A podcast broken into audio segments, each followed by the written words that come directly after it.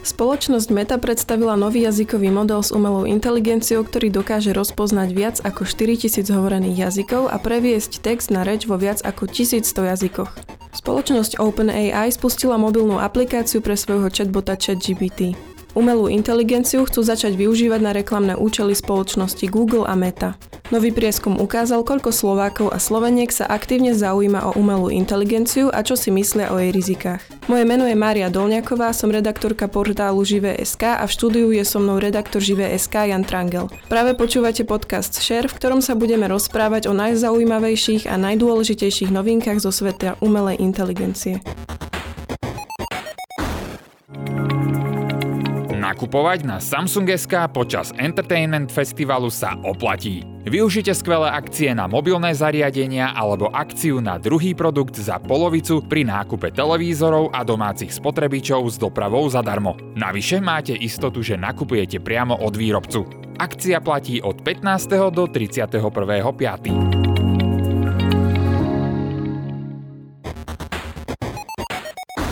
Začneme novinkou, ktorá sa udiala iba pár hodín pred nakrúcaním podcastu. Jano, povedz nám viac. Áno, je to veľmi zaujímavá vec, lebo Microsoft mal takú svoju tradičnú konferenciu, ktorá sa volá Build a typicky na nej predstavuje nové hardverové a softverové novinky.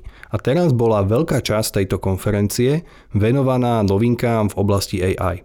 Je celkom známe, alebo je úplne známe, že Microsoft veľmi detailne a veľmi úzko spolupracuje so spoločnosťou OpenAI, ktorá vyvíja chatbota ChatGPT. Už aj predstavil niekoľko služieb, ktoré majú v sebe integrovanú túto funkciu.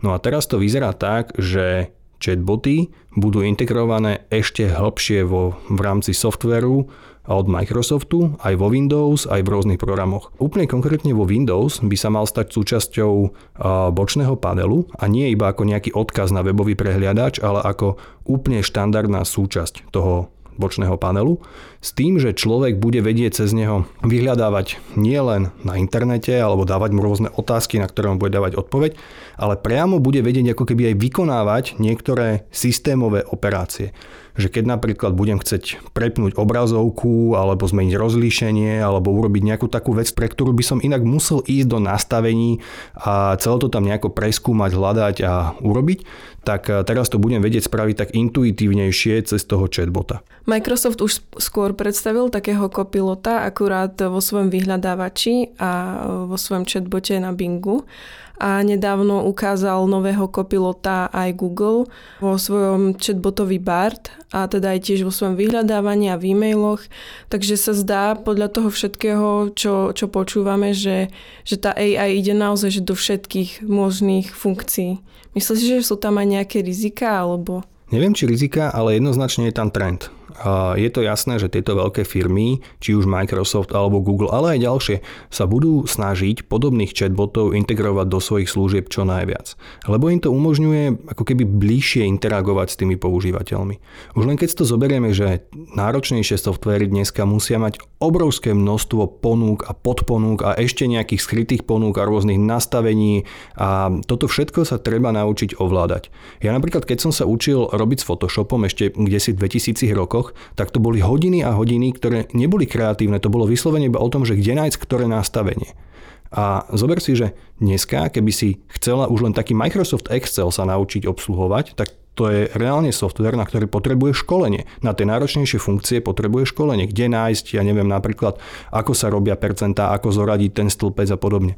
Pokiaľ by toto za nás dokázal v budúcnosti urobiť nejaký chatbot, ktorému iba poviem, že zober tento stĺpec, daj ho celý vysumovať, spočítaj, urob z toho percenta a nejako to pekne naformátuj. A on to urobí za mňa bez toho, aby som ja musel vyklikávať to v tých ponukách, tak to je obrovský benefit.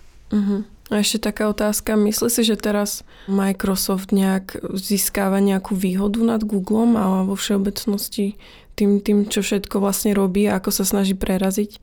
Microsoft AI? neuveriteľne zacítil príležitosť. Toto som naozaj dlho nevidel, že by v technologickom svete nejaká firma takto zacítila príležitosť a pokúsila sa preraziť. Lebo Microsoft bol dlhodobo vo vyhľadávačoch dvojka alebo kde si na úplnom chvoste záujmu. Google totálne dominoval. Google je absolútne dominantný vyhľadávač v rámci sveta, možno s výnimkou Číny, hej, ale v rámci sveta je Google dominantný vyhľadávač. A teraz má Microsoft unikátnu šancu, ako pomocou týchto technológií založených na umelej inteligencii, zmeniť tento pomer síl a prilákať ľudí k svojmu vlastnému vyhľadávaču. A keď už majú túto šancu, tak sa ju snažia využiť aj vo všetkých ostatných oblastiach, že integrujú toho kopilota do Officeu, do všetkých tých bežných nástrojov, ako je Word, Excel, PowerPoint, priamo do Windows a celé to poprepájajú tak, aby to dávalo zmysel. Tá vízia za tým je taká, že vlastne každý by mal mať ako keby svojho kopilota, ktorého si bude prenášať naprieč programami a naprieč zariadeniami. Že on ma bude poznať, bude vedieť, čo som s ním už v minulosti riešil a robil.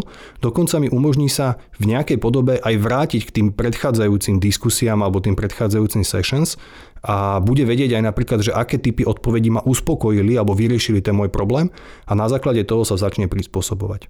No a keď sa pýtal na tie rizika, tak ja si myslím, že aktuálne najväčšia výzva pre tejto technologické firmy bude to, aby dokázali zabezpečiť, že moje údaje, ktoré tieto chatboty nevyhnutne nazbierajú, nikam neuniknú. A ty si mala napríklad veľmi pekný komentár o tom, že Google uvidí všetko, čo mám na svojom drive, alebo Microsoft uvidí všetko, čo mám na OneDrive. A tam si to veľmi pekne aj pointovala, že pokiaľ to všetko uvidia a dokáže to niekde líknuť niekam preč, tak to je asi celkom závažné bezpečnostné riziko. Teraz keď sa to ešte integruje aj do Windowsu, tak tá AI bude vidieť aj všetko, čo máme v počítači zrejme. Takže či to nie je ešte niečo nebezpečnejšie, alebo mm, teda zásadne musia nejak zabezpečiť, ako si spomenul, tie, tá spoločnosť, tie spoločnosti, aby to neliklo nepresiaklo. Bezpodmienečne to budú musieť urobiť. Pokiaľ to nedokážu, tak asi tomu nikto ani veriť nebude. O tejto téme sme už toho povedali dosť, poďme sa teraz vrátiť k tým novinkám, ktoré si naznačila už na začiatku podcastu. Tak povedz, čo ťa za posledné obdobie najviac z oblasti AI zaujalo? Medzi tie najväčšie novinky, ktoré ma najviac zaujali, patrí napríklad to, že spoločnosť OpenAI sprístupnila svoj chatbot ChatGPT aj pre mobily, avšak zatiaľ len pre zariadenia s operačným systémom iOS a môžete si ju stiahnuť teda z App Store, ale mala by prísť čoskoro aj verzia pre Android a zlou správou pre Slovákov je, že vlastne tá apka zatiaľ funguje iba v USA, ale aj čoskoro by to malo prísť aj do ďalších krajín, takže možno sa čoskoro dočkáme. A je to o tom, že tá aplikácia bude vedieť robiť iba to, čo vie to bežné textové okienko na webe, ktoré si viem otvoriť aj z mobilu, alebo bude to aj nejako lepšie integrované do toho systému, alebo v čom má vlastne spočívať tá najväčšia výhoda mobilnej aplikácie? Výhodou je, že podporuje hlasový vstup, vďaka integrácii systému Whisper, ktorý má tiež vlastne spoločnosť OpenAI, ale to si nie som istá, že či je aj vo webovej apke. Tuším, že to je iba v tejto. Takže to by mala byť tá výhoda. No a ďalšia samozrejme, že to budeš mať hoci kedy po ruke, keď to budeš potrebovať. Ďalšia novinka je, že umelú inteligenciu chcú začať využívať na marketingové účely aj spoločnosť Google a Meta. Google napríklad už chce takto zautomatizovať nejaké reklamy a podporované služby pre spotrebiteľov alebo napríklad vytvárať nejaké vlastné mediálne materiály pre používateľov a tiež ponúkať videá na YouTube. A Meta taktiež chce testovať reklamné nástroje, ktoré sú založené na generatívnej umelej inteligencii a už vlastne má nejakú skupinu inzerentov, s ktorými chce experimentovať s týmito nástrojmi v nejakom testovacom zariadení, ktoré sa nazýva AI Sandbox. Takže uvidíme, že ako sa to vyvinie. Niektoré funkcie z týchto otestovaných by potom chcela Meta zaradiť aj do ostatných produktov, ktoré už riadne fungujú. Znamenať by to teda malo to, že budeme mať ešte viac prispôsobené reklamy našim záujmom, cieľom, potrebám? Áno. A taktiež, že do zjednoduší prácu tým marketérom a nejakým inzerentom a podobne. Keď už hovoríš o novinkách, mňa zase zaujala iná vec, ktorá sa tu v našom slovenskom priestore udiala. Výskumná agentúra Median SK urobila reprezentatívny prieskum na slovenskej internetovej populácii, teda boli tam zahrnutí ľudia, ktorí sa pohybujú v internetovom svete a nie tí, ktorí sú ešte iba offline. A pýtala sa ich na rôzne otázky v súvislosti s AI. A mňa napríklad veľmi zaujalo, že 38% Slovákov má o sebe názor, že disponuje dostatkom informácií o umelej inteligencii, hoci teda tému túto aktívne nevyhľadáva. Je to pomerne veľké percento, samozrejme ono to bežne býva, to my všetci ľudia máme tendenciu nadhodnocovať svoje schopnosti alebo svoje znalosti.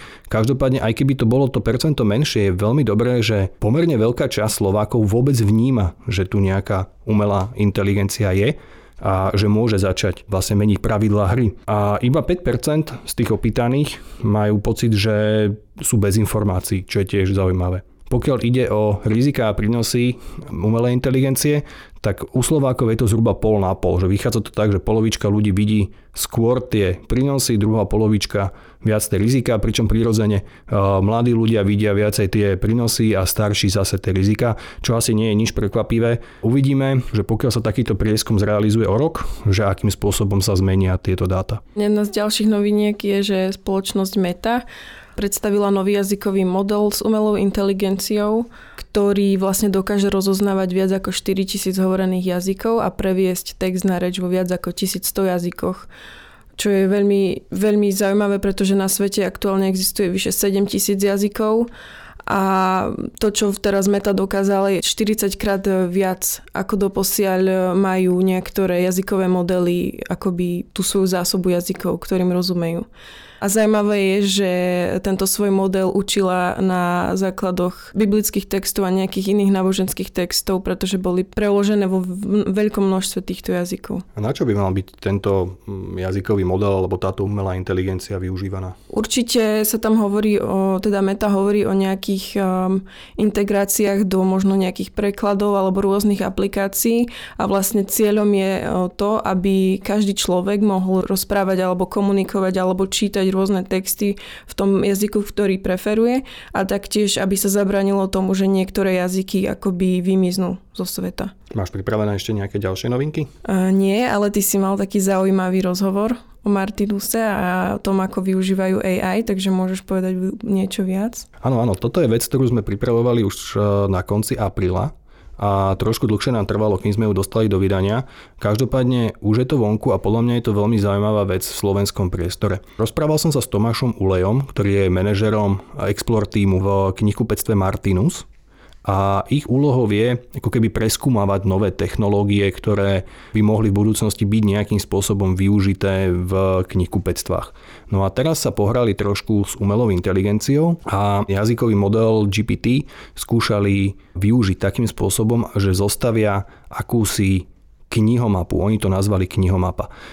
Myšlienka za tým je veľmi jednoduchá. Povedali si, že by chceli mať možnosť vyberať si knihy podľa toho, v akej krajine alebo v akej lokalite sa odohráva ich dej, tých kníh. Samozrejme, že toto je vec, ktorú im priamo vydavateľ ako informáciu nedodáva, ale môže sa často nachádzať v popisku tej knihy, ktorý dostávajú od vydavateľa. Tak skúsili nakrmiť umelú inteligenciu týmito krátkými popiskami a skúsali zistiť, že či to teda dokáže povedať, že kde sa ten dej odohráva alebo nie. Long story short, eh, detaily sú priamo v tom našom rozhovore, ja to iba nejako skúsim zhrnúť. Keď to skúsili iba tak eh, na GPT-3, tie výsledky neboli moc dobré, umelá inteligencia si veľa vymýšľala, na GPT-4 boli trošku lepšie, každopádne potom skúsili fine-tuning proces tej GPT-3 a výsledky sa výrazne zlepšili.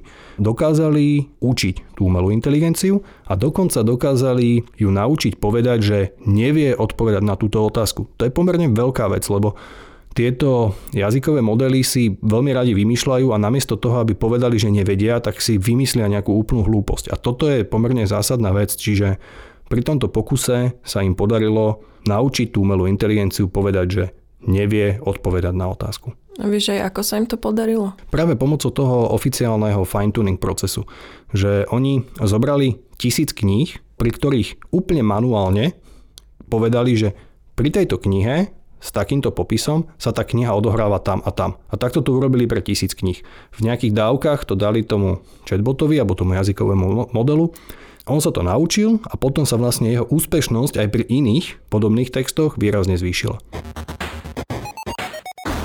Majka, aj ty si robila teraz taký veľmi zaujímavý projekt. My sme si ho interne nazvali, že projekt Janošík. Povedz o tom viacej. Ja som spravila taký malý experiment, vybrala som si niekoľko generátorov obrázkov, vytvorila som jeden konkrétny prompt, teda nejaké zadanie, v ktorom som chcela, aby tá AI mi nakreslila Janošika s vrkočmi v našom tradičnom ľudovom kroji, ako preskakuje oheň s valaškou v ruke. Brinzové halušky sa mi do zadania žiaľ nezmestili, ale bola som zvedavá, že ako sa s týmto pohrajú e, jednotlivé generátory. No ja viem, že sme teraz v podcaste a nejaké obrázky sa ti tu teraz ukázať nedajú, ale skús to aspoň popísať, že aké boli tie výsledky. Vyskúšala som si Midjourney, ktorá bola asi najlepšia, najkrajšie vytvorila tie obrázky, boli realistické, celkom pochopila dobre koncept uh, ohňa. Chcela som, aby tá AI nakreslila vatru a myslím, že tá Midjourney to asi tak najlepšie pochopila. Hoci na niektorých obrázkoch Janošikovi z rúk šľahajú plameň, čo je trošku zvláštne, ale najviac sa mi to páčilo. Potom som si skúsila Dali. Ten bol tiež celkom fajn, mal veľmi pekné také farby použil, aj ten mal celkom dobre tie plamienky, ale nebolo to také realistické, čo ma dosť prekvapilo, pretože v tom zadaní bolo, aby bol ten obrazok realistický. Bing Image Creator, ktorý je teda zadarmo, môžu si ho vyskúšať hoci kto, bol tiež celkom fajn, akurát tie hlavy alebo tá tvár Janošika bola trošku taká, že strašidelnejšia. A v jednom dokonca obrázku má Janošik e, kilt, čo nie je úplne tradičné slovenské, ale je to úsmevné a najstrašidelnejšie výtvory vytvorila Stable Diffusion. A snažila som sa aj potom nejak modifikovať to svoje zadanie, ale stále tie, tie výtvory boli dosť, dosť strašidelné, nerealistické Takže to sa mi páčilo asi najmenej. A keď sme sa o tomto projekte Janošík aj bavili ešte v redakcii, tak sme uvažovali nad tým, že by sme skúsili tento prompt, ktorý si sformulovala, v rovnakej podobe zadávať týmto službám aj postupne po niekoľkých mesiacoch. A vždycky povedzme každý mesiac a budeme zisťovať, že ako sa tie výsledky menia. Čiže uvidíme, tento projekt nekončí, pokiaľ sledujete Živé.sk, tak uvidíte, že zase po nejakom čase sa k tomu vrátime a môžete sledovať, že ako sa umelá inteligencia zlepší v kreslení Janošíka a možno tam dokážeme pridať aj tie brinzové halušky nakoniec.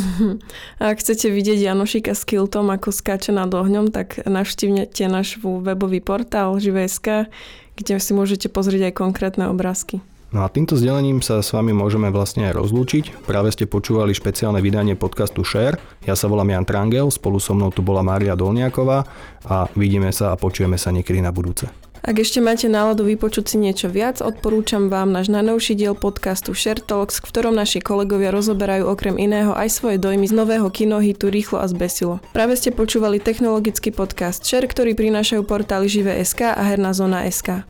Podcasty Share nájdete vo všetkých podcastových aplikáciách vrátane Apple Podcasty, Google Podcasty či Spotify. Nové časti sa objavujú tiež v podcastovom kanáli aktuality.sk. Ak nám chcete napísať, môžete tak urobiť na adrese podcastyzavinačživé.sk.